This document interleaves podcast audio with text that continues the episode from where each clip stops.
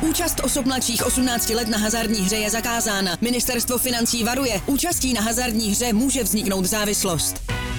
Góly, rohy, fauly, výsledky. Sázkové příležitosti po celý zápas najdeš u Fortuny. Ještě pořád nemáš vsazeno? Chyba! Jen se vsazeným tiketem fandíš na 200%. Stáhni si Fortuna aplikaci, získej vstupní bonus, vsaď si a dej svému fanouškovství nový rozměr. Do I not like that? I don't watch Jose Mourinho press conference, should I? Thomas, it's up for grabs now! Mourinho, Mourinho, Mourinho, Mourinho, Mourinho, Mourinho, Mourinho, Mourinho, Mourinho, and the sun shines now. Mistrem světa v roce 2022 se stala Argentina po neuvěřitelném vyvrcholení mistrovství světa v Kataru. Na to, jestli to bylo nejlepší finále všech dob, na to se podíváme společně s mými dnešními hosty, panem Jaroslavem Hřebíkem, kterého tady ještě jednou vítám. Dobrý den. Dobrý. A s Pavlem Hartmanem. Ahoj. Ahoj. Tak rovnou, nejlepší finále, které je ve vaší paměti, pane Hřebíku? Asi v mojí paměti, ale ty historičtější asi neznám, ale eh, krásný finále. Kdybychom chtěli něco takového napsat, tak asi bychom nenapsali možná lepší. Hmm. Pavle, vidíš to stejně? Naprosto stejně. Já si pamatuju první na finále 78, hmm. jo, ale od té doby to prostě jsem v životě nic takového neviděl a jsem rád, že jsem to viděl. No, pojďme si to, pojďme si to nějakým způsobem zrekapitulovat, protože těch věcí, kterými se musíme probrat, je obrovské množství. Argentina se nejdřív dostala do hmm. vedení 2-0, které bylo tak zrádné, jak jsme ho předvídali teda o poločase, eh, protože francouzi během dvou minut vyrovnali. Dva góly padly i v prodloužení, nakonec museli rozhodnout až pokutové kopy. Eh, rozhodli teda dva neproměněné ze strany francouzů. Um, když se Argentina dostala do vedení 2-0, tak eh, nic nenasvědčovalo tomu, že francouzi se dokážou dostat eh, zpátky do zápasu. Eh, už jenom to, že se jim to podařilo, tak zaslouží obrovský respekt, že z toho finále udělali takový spektákl, jakým, to by, jakým byl. Ale pane Hřebíku, my jsme se tady bavili o tom, jestli francouze nepotkal nějaký záhadný virus, kvůli kterému mimo jiné teda nevystřelili na bránu. Vy takovéto vysvětlení nemáte moc rád. Můžete popsat vlastně proč? Nemám rád ani únavu. A když jsme viděli hráče Anglie, jak hráli ve 110. a 115. minutě, tak bylo jasně vidět, že nejsou unavený. Je to otázka vývoje toho zápasu, jak k němu přistoupíte. Eh, v podstatě francouzi přistoupili k tomu zápasu s takovou spíš e, taktikou, že byli hluboký, nebyli tolik aktivní a když prohrávali, museli začít být aktivní a samozřejmě se jim to vyplatilo. Kdyby takhle hráli od začátku, tak třeba vyhráli nevím, za 90 minut. Každopádně eh, o to spíš eh, je, nebo respektive vrhá stín na to vystoupení v těch prvních 80 minutách, Pavle, protože francouzi opravdu nepředvedli vůbec nic. Čím si to vysvětluješ teda? No, nemám pro to vysvětlení, nejsem s tím týmem, nevím, jak, byl, jak to bylo před tím zápasem s těma onemocněníma těch eh, hráčů, ale uh, je, zamával s tím ten první gol. No, to prostě to jistě a potom si myslím, že hodně tomu pomohlo střídání, eh, protože Koman tam vnesl s Kamavingou si myslím, že tam eh, vnesli do toho týmu jako jiný duch. Tam jsme viděli, že ty uh, francouzi potom pracovali opravdu na tom uším, uším prostoru prostě. A naopak jsme si říkali zase, že Argentinci z toho ustoupili, že se zvětšili ten, tu hloubku a tím pádem francouzi se potom dostávali do těch, do těch situací. No a vždycky musí zauřadovat eh, ten nejlepší nebo ten, eh, co má nejvíc asi peněz, tak, tak Mbappé to splnil. No, splnil to naprosto neuvěřitelně. První hat ve finále mistrovství světa od Jeffa Hersta v roce 1966. A to teda nebyl hat samozřejmě, jak všichni víme, to nebyl žádný gol ve finále eh, mistrovství světa proti Německu. Každopádně eh, první francouzský gól, když se k němu vrátíme, tak eh, vlastně to bylo po situaci, která byla nějakým způsobem nevinucená se zdálo, že Otamendi tam zatáhl poměrně až eh, skoro hloupě za ten dres. Eh, co jste vlastně říkal na ty dvě situace, ze kterých eh, francouzi dokázali vyrovnat, z čeho podle vás pramenili, pane Hřebíku? Hmm, tak i první penalta, kterou kopala Argentina, byla taková, u nás bychom řekli, nevyzrálo z hráčů, který bránili, ale bohužel se to stává i na této úrovni. Hráči u nás jsou třeba na to upozorňovaný, přesto udělají chybu. Je to otázka takový intuice, takového zlozvyku nějakého, který potom, když je vypětí, tak vy ho uděláte, aniž byste chtěl. Mm-hmm. Druhá branka padla vlastně po ztrátě Lionela Messiho. E, kdy ho obral o míč právě Kinsley Coman. Ty si říkal Komana se Kamavingou, to jsou vlastně dva nejlepší eh, střídající žolici na světě, když se to no, tak no. vezme. Um, co se vlastně stalo špatně u té druhé branky uh, ze strany Argentiny, že toho najednou francouzi dokázali využít, najednou našli ten prostor, který tam do té doby nebyl? Čím si to vysvětluješ? No vysvětluji si to tím, že Messi tam zbytečně ztratil míč na, na polovině hřiště a Jarda už tu dobu říkal, že to bude gol, že to padne, a protože e, jako mm, oni už v tu dobu prostě byli roztažený víc, jo, a když dáte takovýhle e, skulinky nebo uh, tohle byly okýnka, když dáte takovým hráčům, tak kvalitním hráčům k dispozici, tak uh, přijde úder. Hmm. Ale můžu říct, že Mapé Viděl jsem i ve francouzské lize takovýhle góly dává. Hmm. To není jeho první střela, on takovýhle způsob střely používá. Eh, je to správně provedený, technicky provedený. Je to provedený tak, že vlastně ten mapé může dát gol, protože to má hodně nacvičený, protože to používá tím spíš, že to používá hodně, sice to byla perda, ale nemohl do toho třeba i Martinez, brankář Emiliano, jít trošku dřív, předvídat tu střelu? No, ona, je, podívejte se, ona je perfektní, to je hmm. střela, která eh, ten brankář to má na zem, neví, kam to půjde, protože to je z voleje. Já si myslím, že to je perfektně provedený. Tam Martinez, že by udělal chybu, se nedá říct. Hmm. E, následovalo tedy prodloužení, ve kterém jsme řešili, jestli tam náhodou nebyl offside, eh, když Lionel Messi přidal třetí branku Argentiny. Vlastně to z jeho pohledu byly dva góly a eh, obrovský přínos v rámci té druhé branky, která ještě, když se k ní zpětně vrátíme, možná nejpěknější z celého večera, ta druhá argentinská. No tak všechny góly, penalty, dobře, ale všechny góly byly pěkný, když se, když se podíváte, tak to jsou nádherné branky v nádherné situaci, vypjatý situaci a ty hráči zatím jdou a hlavně eh, na začátku to vypadalo a mluvilo se o tom, že by hráči měli být unavený. To je tak krásně provedený, všechno úplně, začalo to samozřejmě zase u Messiho, a, ale tak načasovaný, skvěle. Jako, to je jeden z gólů, kterým se v podstatě nedá zabránit. Řekněte mi, kdo tady udělal chybu z těch obraných hráčů. A my rozebíráme vždycky, góly padají po chybách. Góly nepadají jenom po chybách. Jsou akce, kterým se zabránit nedá, dokonce jsou takové akce i na malém prostoru, když se podíváte, Jo, ta přihrávka od Messiho přes nád, jako přes šajtly, časovaný, perfektní. Vrátilo se i pět hráčů, docela rychle se vrací. Hmm. Vrátí se třeba pět hráčů nebo pět hráčů francouzských proti třem argentinským.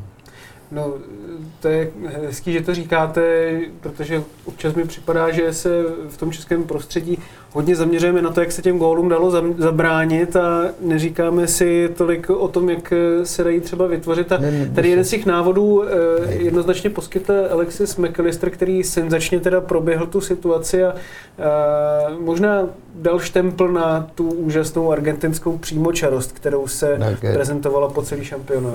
Můžeme říct, že třeba levý střední obránce neměl tak vyrážet. Jo, to se vždycky může říct, ale Eh, to útočící mužstvo to provedlo, provedlo tak správně vzhledem k té situaci i k tomu, jak se pohybovali eh, hráči francouzů.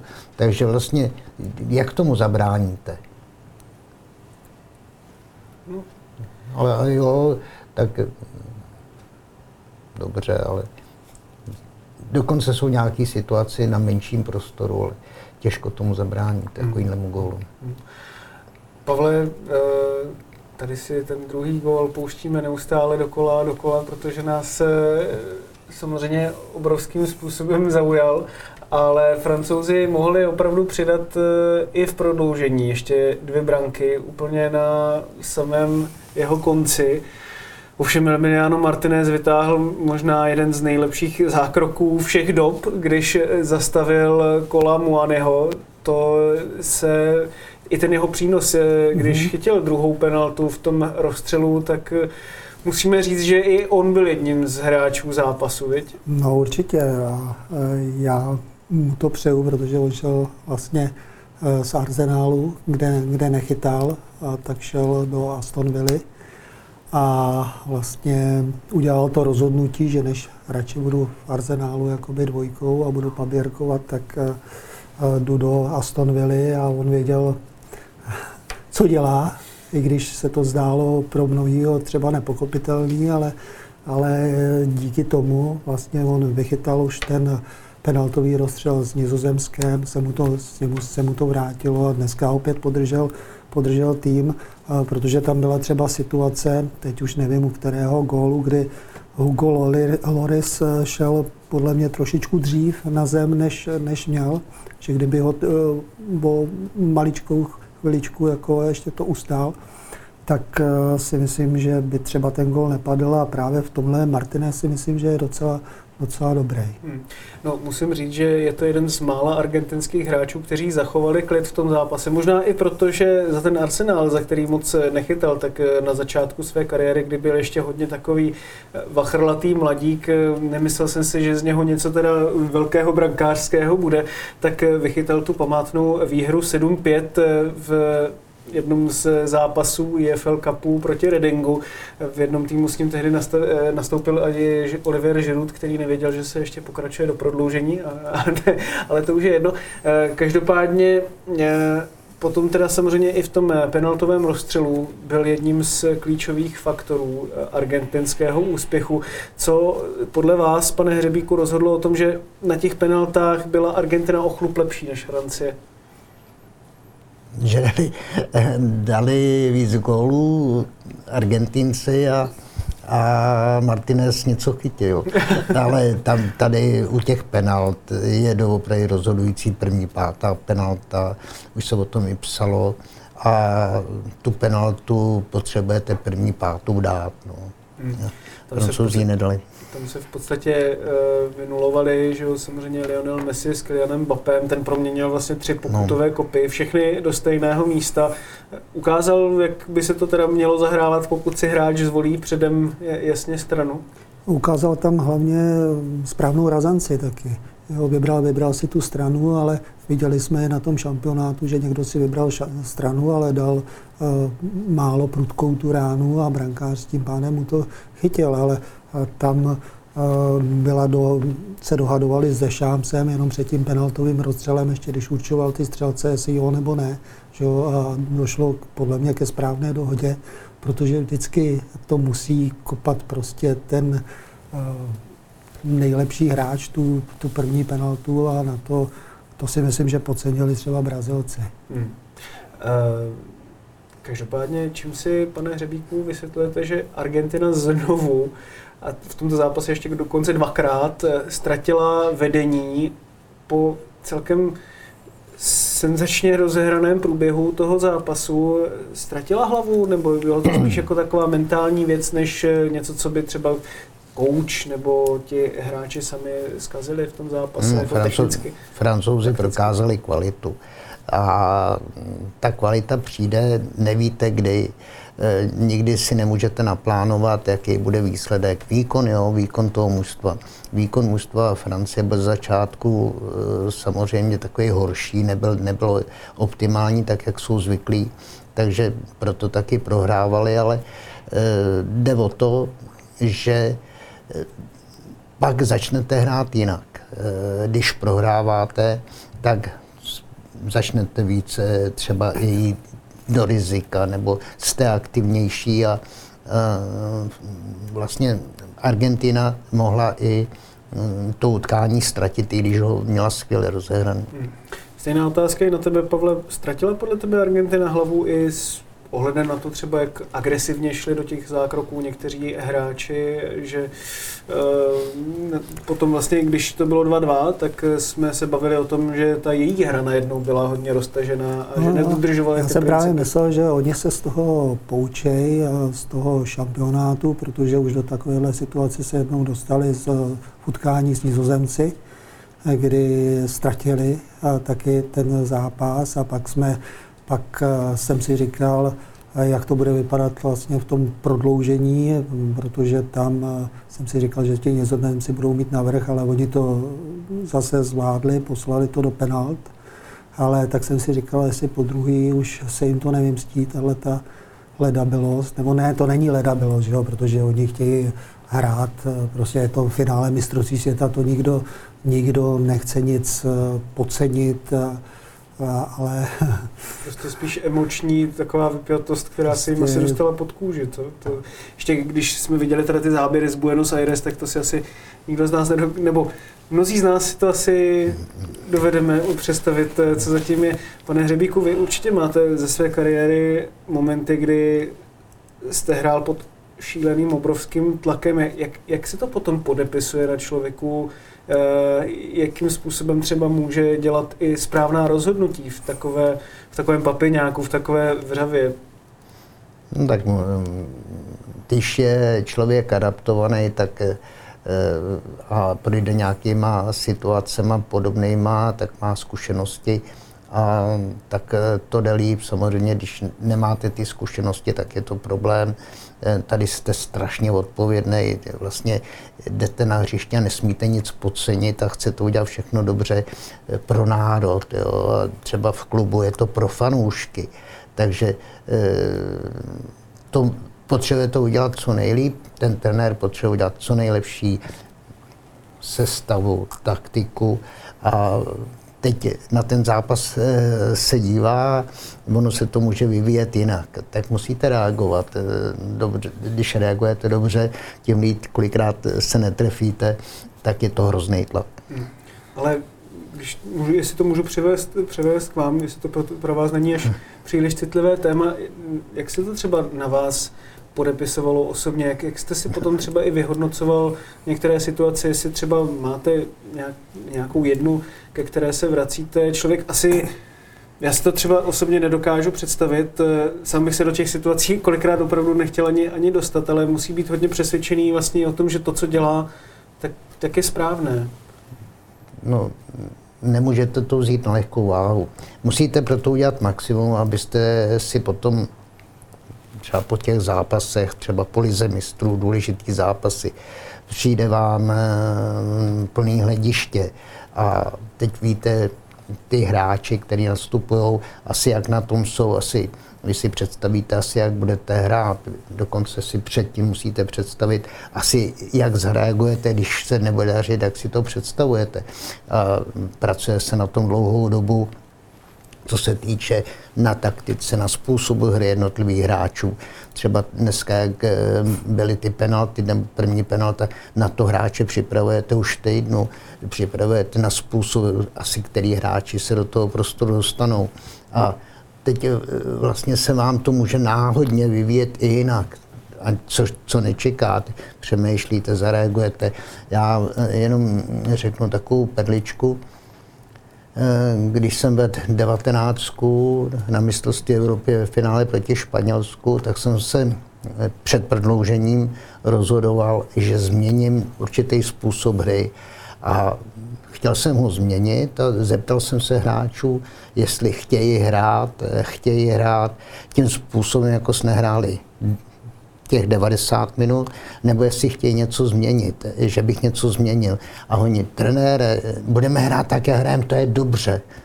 Ale já jsem to chtěl změnit a udělal jsem tu chybu a možná, kdybych to změnil, ale to už je až potom, až potom přemýšlíte a nespíte, že jste to měl změnit, proč jste to nechával na hráčích, to je horší.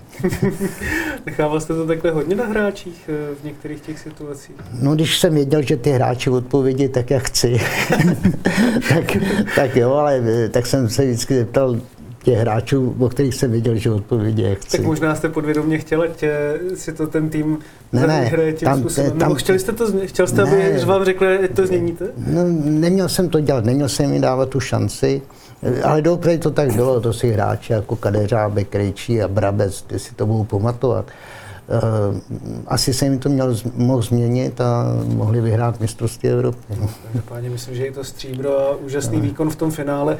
Tam to bylo vidět i na tom, jak eh, třeba ten Dešams to taky určitě promýšlel, hmm. a protože tam bylo v tom prodloužení byla taková roztržka eh, s Tyrámem, kdy k němu šel a určitě mu říká, ale já jsem ti říkal, představil jsem si tohle a tohle a ty to neplníš. Tam jsme viděli, že to korigoval asistent, ale určitě hm, to bylo a dal mu to pěkně uh, od plic. Jo, bylo to vidět. Musíme si vy, vyhlásit hráče zápasu. A stejně jako po průběh celého šampionátu byli tito dva tak nerozlučitelní a nerozdělitelní, že jsme je prostě museli dát do jedné grafiky dohromady. Tím pádem e, jsou hráči zápasu a asi tedy i celého mistrovství, jak Lionel Messi, tak eh, Kylian Mbappé, to prostě nešlo. Zkrátka, eh, dva góly Messiho, obrovský podíl na třetí brance, proměněná penalta, Kylian Mbappé, hetrik, předtím těch 80 minut, teda opravdu nic moc z jeho strany, jenže hetrik je hetrik.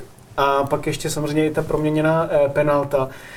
Pane Hřebíku, Přesto se vás zeptám, eh, líbily se vám teda oba stejně, nebo no, někdo, někdo z nich víc? No, to máte tak, eh, poběží atleti v finále stovky a jeden bude vysoký, druhý malý a doběhnou v čase 9,59 a, a tak, a, nebo to bude na tisíciny, 9, 595, tak musíte vyhlásit oba dva. Pavle, kdybys měl říct slova k výkonu Kyliana Mbappého, eh, jak tě vlastně třeba fascinuje ten hráč eh, a podepsalo se to i na tom dnešním finále?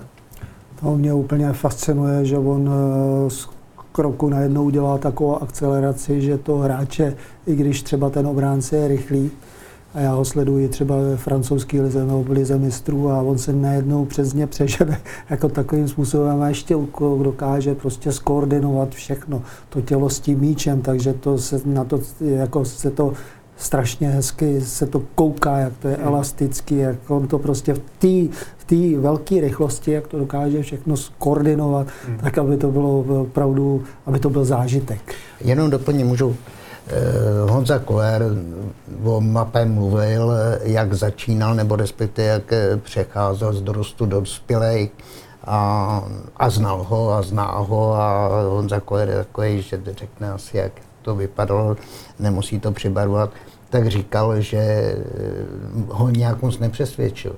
Takže když si to vemete, tak když to takhle řekne, tak on třeba v 19, ve 20 letech nebyl tak význačný. To znamená pracovat, pracovat, pracovat. A ještě bych chtěl doplnit jednu zásadní věc.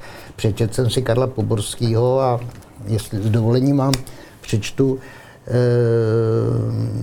jestli chtějí Češi uspět, musí přijít změny, musí se začít vychovávat atletičtí hráči. To je ten mapé, že jo. A říká, pokud nepřijdou změny, bude mít český fotbal problém. Nůžky se budou otevírat a nebudeme konkurenceschopní, dodává bývalý reprezentant. A, e, podle něj se v Tuzemsku často sklouzává k frázím typu, že měl tým smůlu, rozhodčí je nějaký takový tady na, i na tomto mistrovství světa. A to je to, co cítím já, protože chodím na různý semináře a tak dále, tak tam se tvrdí, že nějakým způsobem musíte být v komfortní zóně a držet míč. Tady bylo jasně vidět, na celém mistrovství světa nebylo mužstvo, který by po zisku míče nechtělo jít okamžitě s míčem nahoru. Nechtělo hned ohrozit soupeře. Bylo vidět, že se hraje hrozně rychle. Týmová rychlost byla hrozně vysoká. Musím, měli bychom si rozvíjet proč, ale nemáme na to čas. Já vám do toho skočím. No. Pep Guardiola vlastně, když měl Barcelonu v letech 2008 až 2012 a porovnáme ho dnes s tím, tak možná jedna z těch věcí, kterou změnil nejvíc, je to, že už i jeho týmy dnes no, chodí rychle dnes, nahoru. Na rozdíl od toho, jak to vlastně bylo no, tehdy. tehdy. tehdy si zůstával v komfortní zóně, držel si míč. Přesně tak, jak říkáš, je to jednoznačný. Takže my bychom neměli chtít okamžitě z míče nahoru a když to půjde, tak dotáhnout tu akci, kterou chceme vytvořit do konce. No a když to nepůjde, tak to nějakým způsobem zahrajeme, kterou musíme být nacvičenou, systémovou, ale musíme jít okamžitě nahoru. A prudkost přihrávek, rychlost hry, kdy takový e, kameru, nebo prostě ty, ty mužstva, který tam hráli, všechny tak hráli. A proto třeba tady, jak jsem přečet právě Karla Poborského, tak e, to tam jasně platí. Takže se na to musíme zaměřit, tedy měli bychom se jo, zaměřit. Když se podíváš na kvality Kyliana Mbappého, tak eh, samozřejmě celý svět on eh, zaujal tím, jak se prezentoval v Lize mistrů s Monakem a posléze eh, tím, jakým způsobem dokázal ovládnout mistrovství světa v roce 2018. On si ho vlastně opanoval společně teď s Lionelem Messim i letos. Ale tehdy zaujal svým výrazným zrychlením. Mně přijde, že do té hry teď dokázal inkorporovat i další věci, jako třeba jemnou techniku, výborné asistence, skvělou střelu a, a tak dále, což měl vlastně vždycky, ale ještě to zlepšil. Myslíš si ale, že pořád vlastně jednak má stejné zrychlení jako před těmi čtyřmi lety a že to je pořád ta jeho největší zbraň?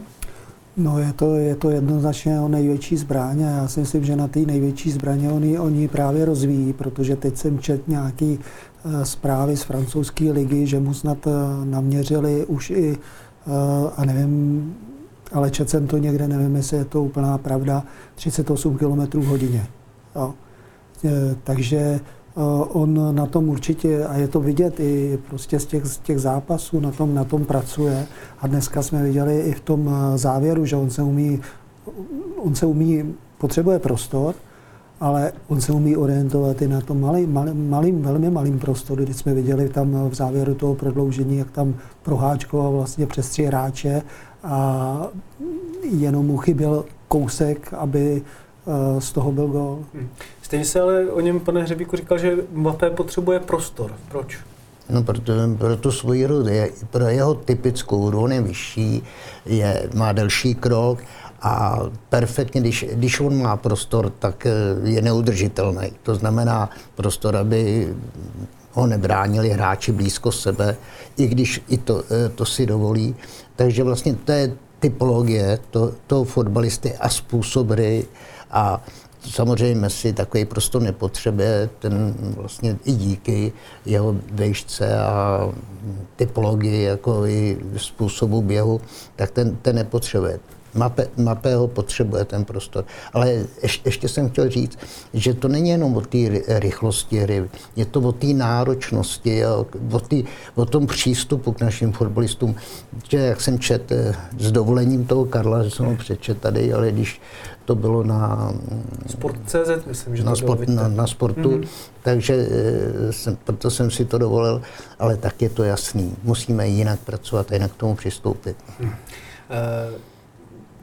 Myslíš si, že Kylian Mbappé je v současnosti nejlepším hráčem na světě a že vystřídá Lionela Messiho na tom trůnu? Eh, samozřejmě nevíme, kteří mladí hráči ještě po nich přijdou, tím, kterým je dneska třeba nějakých 15-16, eh, ale když třeba si vezmeme i to, jakým způsobem Erling Haaland eh, neuvěřitelně vstoupil do probíhající sezóny v dresu Manchesteru City, myslíš si, že budou mezi sebou soupeřit podobně jako Messi s Ronaldem? Já si myslím, že by to mohli, mohli být oba dva, protože uh, si vzpomněl toho Erlinga Haalanda, tak uh, já vím, jak uh, prostě pracuje na sobě, jako vlastně už od nors, norský, norský ligy, když tam začínal pak v Salzburgu, uh, co o něm říkali ty trenéři, co o něm říkali spoluhráči, jak neuvěřitelně furt hltal každý, každý detail, detail, jak by se mohl zlepšit. A teď pracuje u Guardioli, který mu nedá prostě vydechnout a který sbírá uh, impulzy. Prostě furt se chce rozvíjet. Já jsem teď byl právě na, nějak, na konferenci Mosty, kde tam mluvil uh, mentální kouč uh, Vít Schlesinger a ten právě říkal, že ty nejlepší, uh, co jsou ve svých oborech, ať už je to v biznesu, anebo ve sportu, protože on eh, pracuje hodně s tenistama, pracoval, takže tam říkal zkušenosti Federer, uh, Djokovic, že furt vnitřní motivace žené furt se vzdělávat a furt, se, furt hledat i v jiných sportech, v jiných odvětvích. Uh, prostě to, čím by se mohli zase posunout ten svůj výkon, že ona je až nezajímá ta konkurence jako že, jo, že chci být, chci být, kdyby si Federer řekl, chci být lepší než Djokovic, to on si taky samozřejmě říká, ale žene ho ta vnitřní prostě touha, že furt se chce vzdělávat, furt zlepšovat. Hmm. A tohle já vidím na tom Haalandovi, je to extrémní, jo, protože sleduju jako fanoušek hmm. Manchester City každý trénink nebo furt se snažím získávat ty informace a tam je to prostě patrný. Teď jsem ho viděl, jak pracoval měli krátké soustředění v Dubaji a to je. Hmm. E, obrovskou touhu zlepšovat se samozřejmě během celé své kariéry ukazoval i Lionel Messi. Jeho veteránská verze, která dovedla Argentinu k titulu na mistrovství světa, opravdu e, už tedy Messi vyhrál úplně všechno, co se dá e, ve fotbale. My jsme před eh, zápasem vedli tu diskuzi o tom, jestli je Messi nejlepším fotbalistou historie. Eh, když si máte jeho vliv přenést na ten dnešní zápas, pane Hřebíku, a třeba se podívat na ta jeho řešení směrem do ofenzivy, eh, jak byste je zhodnotil? No, já bych se spíš vrátil o 20 let zpátky, když e, přišel do Barcelony, jak působil, co všechno zvládal. On hrál třeba tři zápasy za týden. A e, to doopravdy. A u nás vlastně k tomu přistupujeme tak, aby pozor, aby jsme ho nepřetrénovali, nebo aby to nebylo špatně, aby se nám nezranil. Ale tak to musí být, když vlastně ten hráč musí mít to hrát, neustále se zlepšovat. A když to tam je, tak dojde třeba i do takových kvalit podobných, jako je Messi. No ale eh, když si to převedeme tady na ten dnešní zápas, eh, jako viděl jste až teda samozřejmě na tu ztrátu eh, no. vedoucí k tomu druhému gólu, že by tam třeba přišla nějaká chyba nebo, nebo něco takového? Udělal něco špatně směrem dopředu, když to no, udělal, musel, měl by víc bránit, že? To, to je budoucnost fotbalu. Už je, ten fotbal se vyvíjí. Dřív nemuseli bránit čtyři hráči, nebo pět, pak čtyři, pak tři. Už byl problém, když nebránili dva, nebo když nepomohli tomu týmu v obrané fázi dva. Ten, teď vlastně eh, dlouhodobě, já si vzpomínám, to je pomalu 20 let, kdy Míra Bosák v televizi, já tam nějakým způsobem taky figuroval, a říká Jarda Hřebík, tvrdí, že když nebudou pomáhat v pressingu a bránit, když nebudou pomáhat dva hráči, tak je to problém. A když jeden, tak už je, eh, když, když jeden, tak je to problém. Když dva, tak už je to průšvih. On to řekl trochu jinak. A, a, a to bylo před 20 lety. No a teď už je to zase, když, když jeden, tak a když dva, tak je to, a už je to 20 let. No, tak je to průšvih. No, v každém případě to, jakým způsobem Lionel Messi dovedl Argentinu k titulu, tak eh, Dá se to opravdu srovnat s tím, co dokázal eh, Diego Maradona? Myslíš si, že to je na stejné úrovni? Už dnes eh, můžeme se o tom takhle bavit. Já si myslím, že jo, no, protože jsem i statistiky to potvrzí, jako je důležitý prostě pro tu ofenzivní činnost. V tom bránění samozřejmě tam má resty, ale, ale pro tu ofenzivní činnost je jako on jenom kolik se podí, na kolika gólech se podílel, ať už je vstřelil sám nebo asistencemi, pak eh, tam měl eh, spoustu střel, spoustu eh, vytváření střeleckých, jako výhodných střeleckých příležitostí pro, pro spoluhráče. A když se jsme na něho podívali i při dnešním finále, tak ty jeho krásné průnikové nebo timingově prostě přesně načasované prostě do kroku, že vůbec té akci to pomůže, že to, že to zrychlí, že to, že to nespomalí ani, ani na okamžik, tak to je, to je něco, co bychom si měli vystříhat a měli bychom si to zanalizovat a ukazovat to, že tak to je opravdu správný. Ale jemu pomohlo i to zasazení do toho, že ani on se nemůže na, na tom hřišti dělat sám, co chce a sám to poznal, když byl pod Guardiolou v Barceloně, kde hrál nejlepší, nejlepší fotbal eh, svýho života. Možná sbíral prostě eh, ty zlatý míče jeden po druhým, tak prostě Guardiola nenechal eh, po hřišti tolik chodit, jako nechají jako jiný. Hmm. Když si srovnáte Messiho z dob té největší slávy, uh, slávy no tak ta největší sláva je vlastně teď, dá se to tak říct, uh, tak no. z dnešního Messiho teda tím pádem, uh, s tím, jakým způsobem působil třeba pod Pepem Guardiolou, uh, Nakolik je to dnes jiný hráč? To byl jiný fotbal.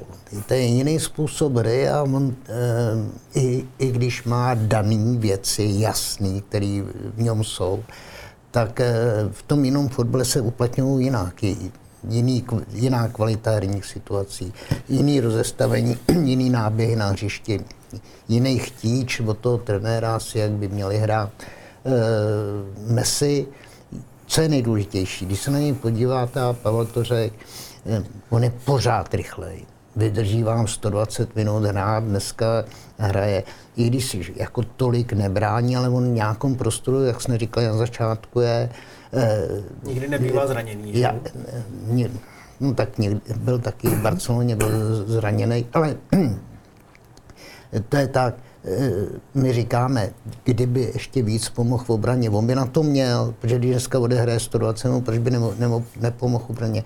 Ale eh, on má takové věci, že ten tým to využije a to, že tomu tolik nepomůže, tak eh, to mi nahradí, ale ono to potom nevadí, jo, jako, hmm. že, že nepomůže. Já tvrdím od začátku, já mám vždycky s tím někdy problém, že mi říkají, že, to, že, že, že některý hráči nemá, já tvrdím od začátku, že je to nejlepší fotbalista, vyhodnotili jsme to asi před 8-10 rokama, hmm. nějaký je to nejlepší fotbalista, který ho vidím hrát fotbal.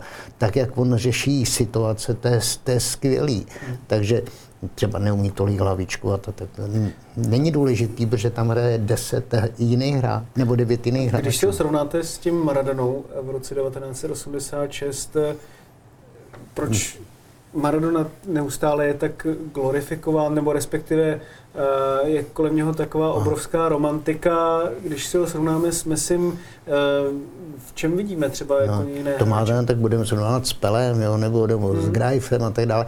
Ne, jako každá doba má nějakou potřebu tak, aby byla, nebo aby ten tým, aby ten hráč byl úspěšný. V současné době podle mě Messi, jako to je skvělý, všechno to, co dělá. Je to danost, která je vlastně prověřená časem a vlastně ještě jako vybudovaná časem, jo, tak eh, získá další zkušenosti. Díky tomu, že se hraje na menším prostoru teďko, tak on a díky tomu, že tenkrát v Barceloně hráli tyky taka, tak se dostávali k těm hráčům soupeře do menšího prostoru, tak on už má v tom vývoji něco za sebou navíc, co může použít. No ale prostě to jsou, to jsou danosti, který ten hráč má, proto taky do Barcelony přišel, ale který jsou rozvíjeny. Hmm. A teď ten rozvoj musí být správným směrem. Hmm. Ještě se zamýšlel jenom, že to, aby to nezapadlo, to porovnání Maradona-Messi, tak u mě základní věc je, že ten Messi je i vzorem pro ty děti v tom eh, mimo fotbalovém životě kdežto Maradona byl prostě, Spíš pro dospívající. eh, spíš pro dospívající, prostě bral drogy jo, a, a ten bral jenom růstový hormon. že? No, dobře, ale tak to je v daném období, jako to je třeba něco je žádaného víc, něco je zajímavějšího víc. No, no, ale A dneska už by to nevydržel ten Maradona. Dneska už by nemůžeš, jako, jo, proto, proto Haaland spí prostě, já nevím, s brejlem a speciálním, aby vychytává každý detail ve stravě, v životosprávě. Hmm. Jsem mluvil s několika hráči na Premier League jako, a ty, ty mi říkali, nemůžeš to vydržet, jo, to by si my opravdu jo, musíš, musíš dbát to.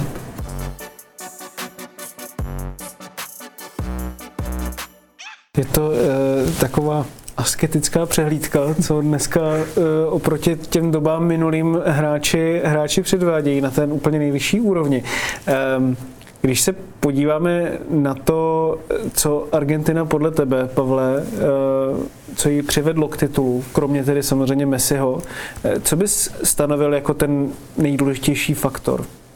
No, že se prezentovali jako tým, že hráli, a co jsem je viděl, tak hráli velmi dobře v systému 4-4-2, že hráli velice, velice kompaktně, to si myslím, že a je to určitě práce trenéra Scaloniho, eh, který to tam dal dohromady. Není náhodou, že oni měli předtím na Copa Americe měli, nebo Messi měl tři prohraná finále, Copa Ameriky a dosáhli až eh, pod vedením Scaloniho a Scaloni dnes i dovedl k titulu mistrů světa, tak eh, to prostě není náhoda.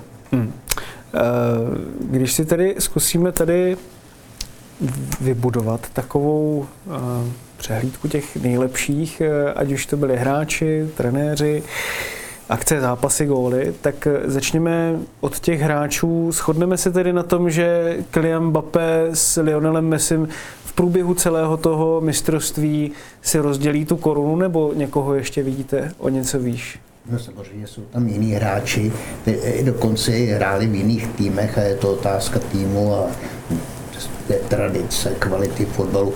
Eh, Je potřeba říct, že všichni hráči, kteří hráli za Argentinu, hrajou evropský, v evropských klubech.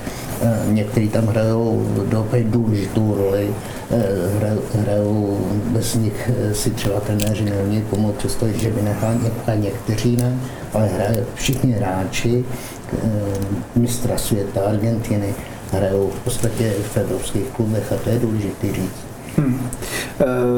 Když teda se podíváme na toho nejlepšího hráče mistrovství podle tebe, Pavle, tak eh, kdo jim byl? Eh, Messi a Mbappé dohromady? No, asi tak bych to dal, protože eh, jako opravdu mě třeba mm, na Messim se mi líbilo, jak k tomu šampionátu celému přistupoval. Já si myslím, že už k tomu přistoupil jako výborně v Paříži od léta. Viděl jsem ho v prvním zápase někdy eh, na konci prázdnin.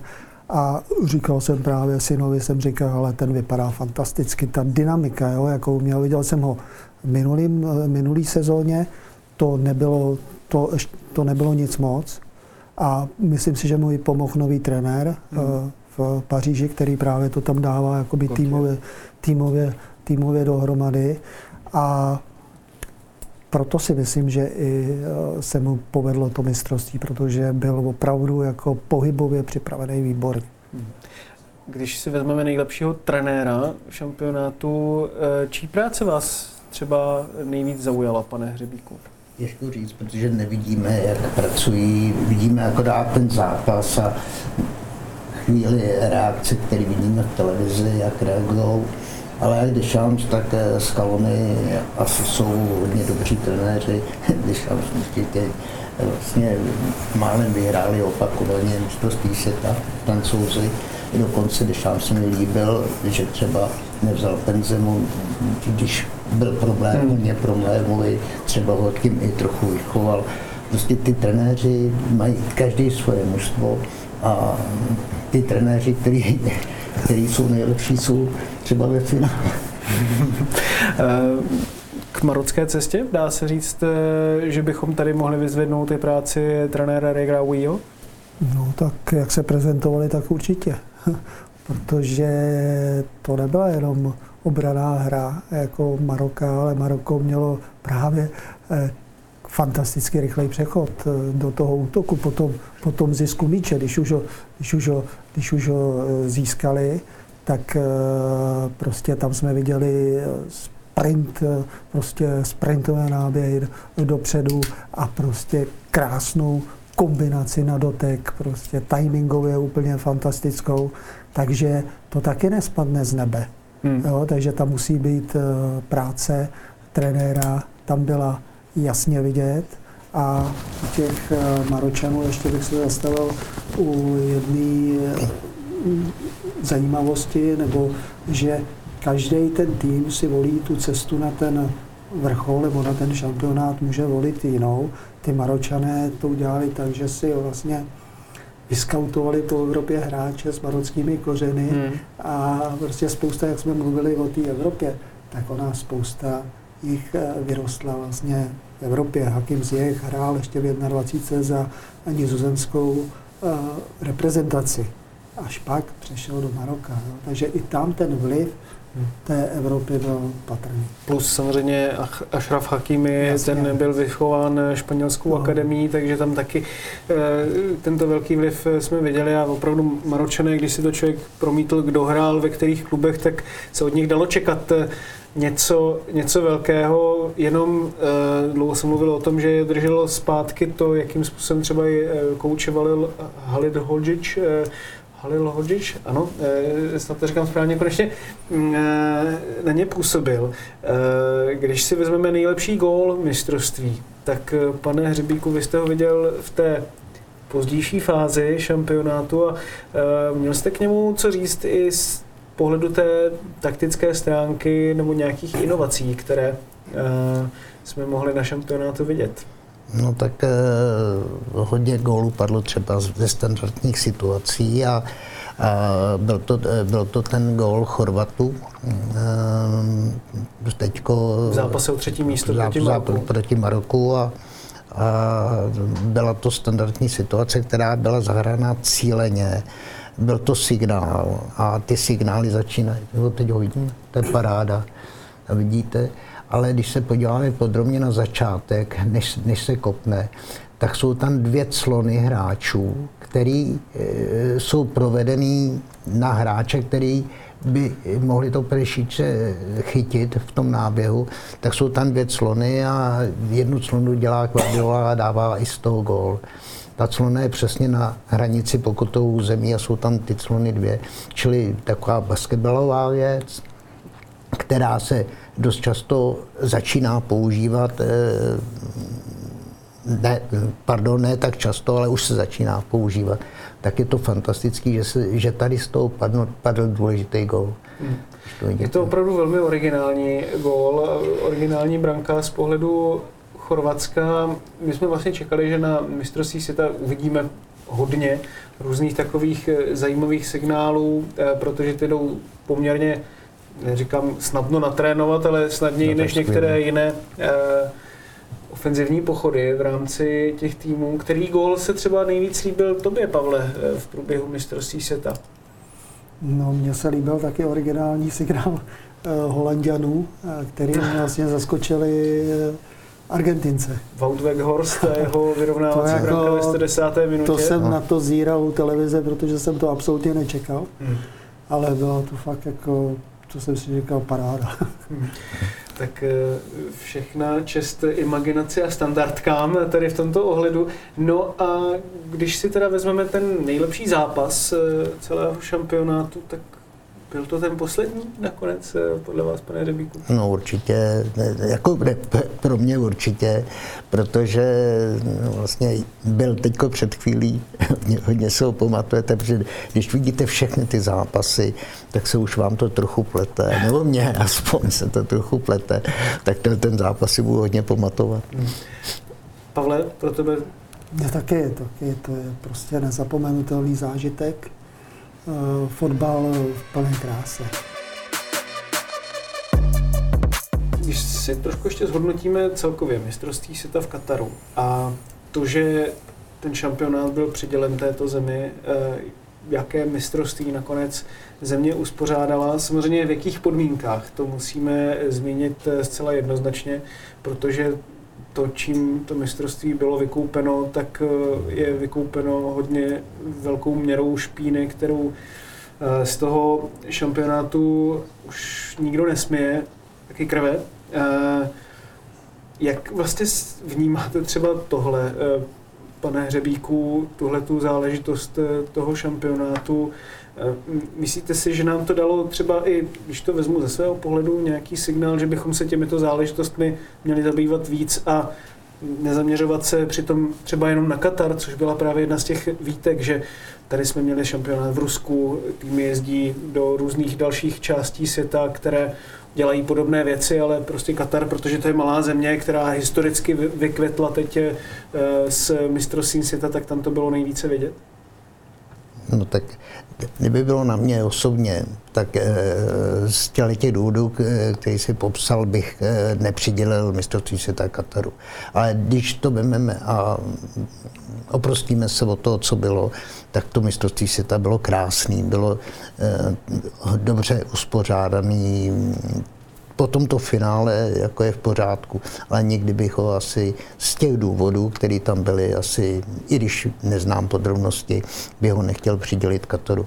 E, mistrovství světa by mělo být jako v těch státech, kde je třeba hodně kvalitní fotbal, protože tam nejvíc fanoušků a který vlastně potom to rozvinou, to fanouškovský eh, roz, rozvinou víc a je to lepší, když eh, vlastně to máte blíž k tomu, k tomu když, když máte psychicky blíž k tomu fotbalu. A asi ty kat, katarští eh, občané asi k tomu tak blízko nemají a ty fanoušci museli jezdit tam, když byly plný stadiony, ale asi bych to nepřidělil. No. Přesně o tomhle mluvil, jsem četl nějaký rozhovor eh, s Cezarem Luisem Menotym, trenérem eh, mistrů světa argentinských. Eh, a ten právě říkal, nemůžete dát mistrovství světa, kde jsou jako ty nejlepší orchestry fotbalové, tak nemůžete dát někam do baru. Mm. Jako, musíte ho dát do opravdu důstojné síně fotbalové, aby si ta filharmonie opravdu zahrála v důstojném prostředí. To znamená, že ty fanoušci tomu rozumí, tomu sportu, je tam, je tam prostě tradice, základna a, a všichni si to můžou užít. V podstatě o tom ví více než kdokoliv jiný na světě, když FIFA už s touto tradicí udělovat místa do pochybných destinací začala třeba eh, v roce 1978, kdy to udělala Argentině, které vládla vojenská chunta poměrně hodně krvavě a Minutu tehdy vedl eh, argentinskou reprezentaci k hmm. titulu na mundiálu. Nicméně ještě je to vlastně tady ta další rovina, když se bavíme o vzorech dětem a o tom, že to je pro děti první šampionát, přes který to mohou vnímat a teď eh, by jim někdo třeba tatínek z celé logických důvodů mohl říct, jako ne, pojďme to prostě bojkotovat eh, nějakým způsobem. Co už by se teda muselo stát, eh, abychom si teda ten světový šampionát vlastně neužili, nebo jako kam, kam už by to teda muselo být přiděleno, aby, abychom se vůči tomu vlastně nějakým způsobem zbouřili, protože vlastně ten mistrovství, světový šampionát je důkazem v tom, že nakonec se stejně vlastně jako díváme, že jo. No a to vychází z, tý, eh, celkový, eh, z toho nastavení společnosti, jako celý, celého světa. Tak vezmeme si to na příkladu duhových pásek. Tak duhové pásky, že jo, vezmeme si duhové pásky, ano, podpoříme prostě boj za lidská práva. No a přijde, přijde první zádrhel, že FIFA řekne, eh, dobře, druhá žlutá karta budete stát. No a všichni to zrušili. Že? Hmm. Takže z toho to všechno vychází. Je to samozřejmě těžké i pro týmy, které jsou na tom šampionátu, protože v Dánsku se strhla obrovská debata i ohledně toho, že ten tým prostě nebyl úplně v pohodě s tím, že vlastně jel do destinace, kam ani moc vlastně jezdit nechtěl. Teď ho v tom nepodporovala úplně veřejnost, dánský svaz. Proběhly tam šumy, že chce vystoupit eh, z FIFA. Um, pane Hřebíku, je to samozřejmě i z pozice třeba trenérů, kteří jsou na tom šampionátu velmi těžké potom nějakým způsobem asi připravit ten tým mentálně na to, aby uh, na jednu stranu podal ten výkon, na druhou stranu nezapomínal na to, že fotbal má i svou sociální stránku uh, nějaké odpovědnosti třeba. No, trenér je osobnost, která vlastně, nebo hlavní kauče, hlavní manažer, trenér je osobnost, která řídí důležitý provoz, důležitý produkt. A nějakým způsobem ten trenér se prezentuje, protože v kontaktu s hráčem a s ostatníma lidma. A tak musí být ten trenér vyprofilovaný, jak si představuje cokoliv, práci, vztahy, systémy, přístupy a najednou nemůže pak říct, ne, po to jdeme pryč, ano, říkal jsem to, ale uděláme to jinak. To se, to se vždycky vymstí a proto s tím měli asi ty některé týmy s tím měli problém. Hmm. Souhlasíte tedy třeba se slovy Arzena Wengra, že týmy, které neprotestovaly, tak na tom šampionátu vlastně došly dál? Hmm, tak, Nebo se to takhle nedá ne, generalizovat? Já si myslím, že o to se dá poprostit, i když Arzen Wenger je zkušenější ještě než já, tak to tak asi to musíme vzít, ten jeho názor. A já si myslím, že by to nemělo mít vliv na ty týmy tak. Bohužel třeba někde by to mohlo být i alibi, jo, ale mm. když neuspějou, ale nemělo by to tak být. Před turnajem jsme mluvili o tom i s vámi, že vlastně pro vás byla Brazílie jedním z těch největších eh, vlastně favoritů na titul mistrů světa. Zarazilo vás? Ne, ne, kde pak? Já jsem říkal, že vyhraje Francie potažmo, když eh, další státy bude Německo, který mě hrozně zklamalo. A hmm. musím pochválit Standu Levýho, který tady taky byl a, a už dopředu predikoval, že Německo asi tak, jak je postavený tým a vztahy, takže bude mít problémy, problémy v obrané fázi, to jsme tady, protože jsem tady byl, myslím na Španělsku jsme tady byli, tak eh, to se, to se, to se projevilo. Takže eh, jako už jsem zapomněl. na tu Brazílii jsem se ptal, jestli, vás, vlastně, jestli a... vás zklamala. Ehm.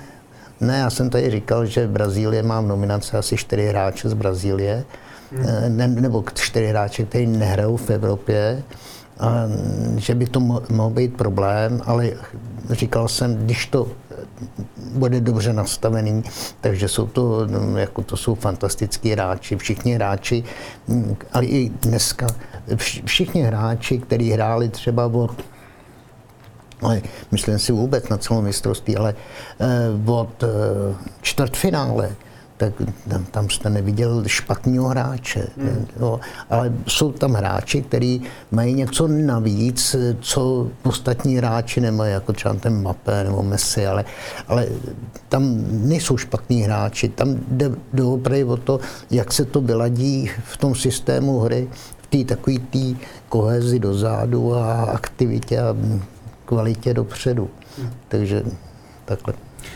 Brazílie byla pro tebe třeba největším zklamáním eh, z toho herního pohledu na mistrovství světa potom ve výsledku? Protože do té doby jsme tady viděli jeden z nejzábavnějších týmů, který eh, tady ve světové fotbale kde byl. Mě to opravdu vzalo srdce až, dá se říct, jakým způsobem se Brazilci prezentovali a najednou pak přišel výbuch ve čtvrtfinále s Chorvatskem po poměrně vlastně hloupých věcech, co se Lesalo předvedlo. No, já jsem, já jsem nefavorizoval Brazílii, protože jsem je taky viděl hrát, potom už přípravě na ten šampionát. A Brazilci si myslím, že oni podceňují stále prostě to bránění. Když jsem je viděl, co si předvedli v té 117, 117. minutě toho prodloužení, kdy vlastně hrajete o všechno, vedete 1-0. A teď eh, vidím, že mi tam eh, šest hráčů nebo pět hráčů zůstane nahoře po ztrátě míče a nechá to na těch nešťastníkách vzadu, na těch, co, co to zbyli, protože my jsme Brazilci, tak to přeci uhrajeme. No tak to prostě, pokud podle mě oni si tohleto nevyhodnotí a nepoučí se, tak uh, nebudou mít nárok. To jsi mi připomněl dobře. To, to jsem si říkal, jak je to možný, jo, tu, ty televize, to bylo hrozné. No, eh, musíme říct, že Argentina vlastně předvedla podobných situací taky pár teda během toho no, tam, šampionátu. tam to nebylo tak hrozný, no, ale, ale tam to bylo trochu, ale tohle to, to 17. minutě to bylo. To bylo. Každopádně to aspoň při těch penaltách eh, dokázali kluk, vynahradit kluk, Argentinci. kluk mi položil otázku, tati, eh, jak je to možný tohleto? Že ty hraješ mistrovství světa za Brazílii, chceš přeci vyhrát, nebo všude to říká, že chceš vyhrát prostě. A ty předvedeš tohleto za stavu 1-0, kdy vedeš a nesmíš dostat gol. Hm. Možná je to taky o tom, jak si to v Brazílii vyhodnotí, protože nestalo se to poprvé a třeba si to vyhodnotí, takže musí produkovat eh, lepší hráči, kteří ty zápasy rozhodnou dříve a nevyhodnotí si tady tyto chyby a to je právě přesně o tom, jak si který národ vyhodnotí eh, to, proč třeba na tom světovém šampionátu nebyl eh, jako Česká republika. Já jsem zvědavý třeba i na vaše hodnocení, pane Hřebíku, Jestli z toho našeho prostředí cítíte dostatečnou sílu, že bychom se třeba na ten šampionát tím spíš rozšířený příští v Severní Americe tedy celé, bychom se mohli dostat? No tak nebyli jsme tam hodněkrát. A Samozřejmě vždycky se tam můžete dostat, tím, že to bude rozšířený, co se týče počtu, tak, tak pravděpodobně, jo, ale nesmí to být tak, že si tady budeme říkat nějaký kliše nebo alibi. Musí to být podložený, už všechno musí být pod, podložený kvalitní prací a a to, aby tady byla kvalitní práce, náročná, to náročné prostředí, tak eh, musíme chtít a musíme to, ty správní lidi, aby to řídili, aby k tomu přistoupili. Jdete po nějaké cestě, která je třeba široká, ale vy nemůžete jít třeba doprava tam někde nabouráte. Musíte jít po té správné cestě. A jako, když, si, když si tu správnou cestu určíte, tak musíte dostatečně kvalitně, nebo udělat si tu cestu dostatečně kvalitně. Takže vlastně ta činnost, to, jak bude řízený náš fotbal, proto jsem tady přečet z dovolení to Karla Poborského, tak to je jednoznačný a znovu budu opakovat. V roce 2004 jsme byli snad vyhodnoceni jako druhý na světě a máme o 18 let víc a my se tam nedostaneme a máme, máme fotbalové problémy. Hmm. Jaký ty problémy vidíš největší v rámci českého fotbalu, eh, respektive Pavle, jak si myslíš, že by co by Češi měli udělat, eh, aby se zpátky na to mistrovství světa dostali? Problém je myšlení, no, protože e, nikdo tady nechce, vlastně nebo jen málo kdo chce vidět to, jakým, jakým směrem se vlastně ubírá fotbal. My furt si to alibizujeme, říkáme si, že máme specifické prostředí, to je naše obvyklé takové kliše, my si zastíráme to, že vlastně nechceme nic změnit a nechceme, nechceme jít eh, prostě tomu světu stříc, protože eh, jako samozřejmě musíme vyběhnout eh, z těch svých kolejí a ono je to, to vyžaduje práci. Jo, to vyžaduje práci, musí každý začít sám sám u sebe a nesmí, nesmí se bát prostě inovovat něco. Jo, to, eh, jako to říkali taky tam právě na té konferenci Mosty, tak eh, pan Schlesinger tam říkal, že u těch nejlepších manažerů, a potkal se i s biznismeny, eh, tak říkal, jedna věc je spojuje, a to je otevřenost protože oni se nebojí jako sdělit eh, svoje myšlenky, svoje nějaký eh, know-how, protože si jsou jistí sami sebou, nemají co skrývat, tak jako co.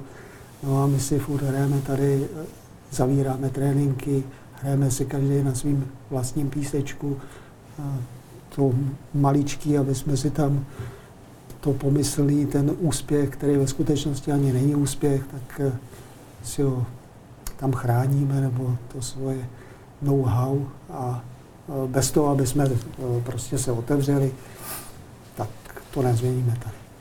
Tak eh, snad se otevřeme na všech eh, možných úrovních. Já každopádně už eh, za tuto diskuzi po finále mistrovství světa eh, ve fotbale v roce 2022, které ovládla Argentina. Moc krát děkuji řediteli Spartanské akademie, panu Jaroslavu Řebíkovi, za to, že jsem k nám přišel a že byl naším expertem eh, pro světový šampionát. Eh, Přejeme vám všechno dobré, hodně zdraví a doufám, že se tady zase velmi brzo sejdeme. Tak díky za pozvání, no tak kež by. A my se tady zase velmi brzo sejdeme s Pavlem Hartmanem, kterému moc krát děkuji. Děkuji za pozvání taky a hezké Vánoce. Užijte si zbytek eh, fotbalového večera, no a i vám krásné Vánoce a šťastný nový rok.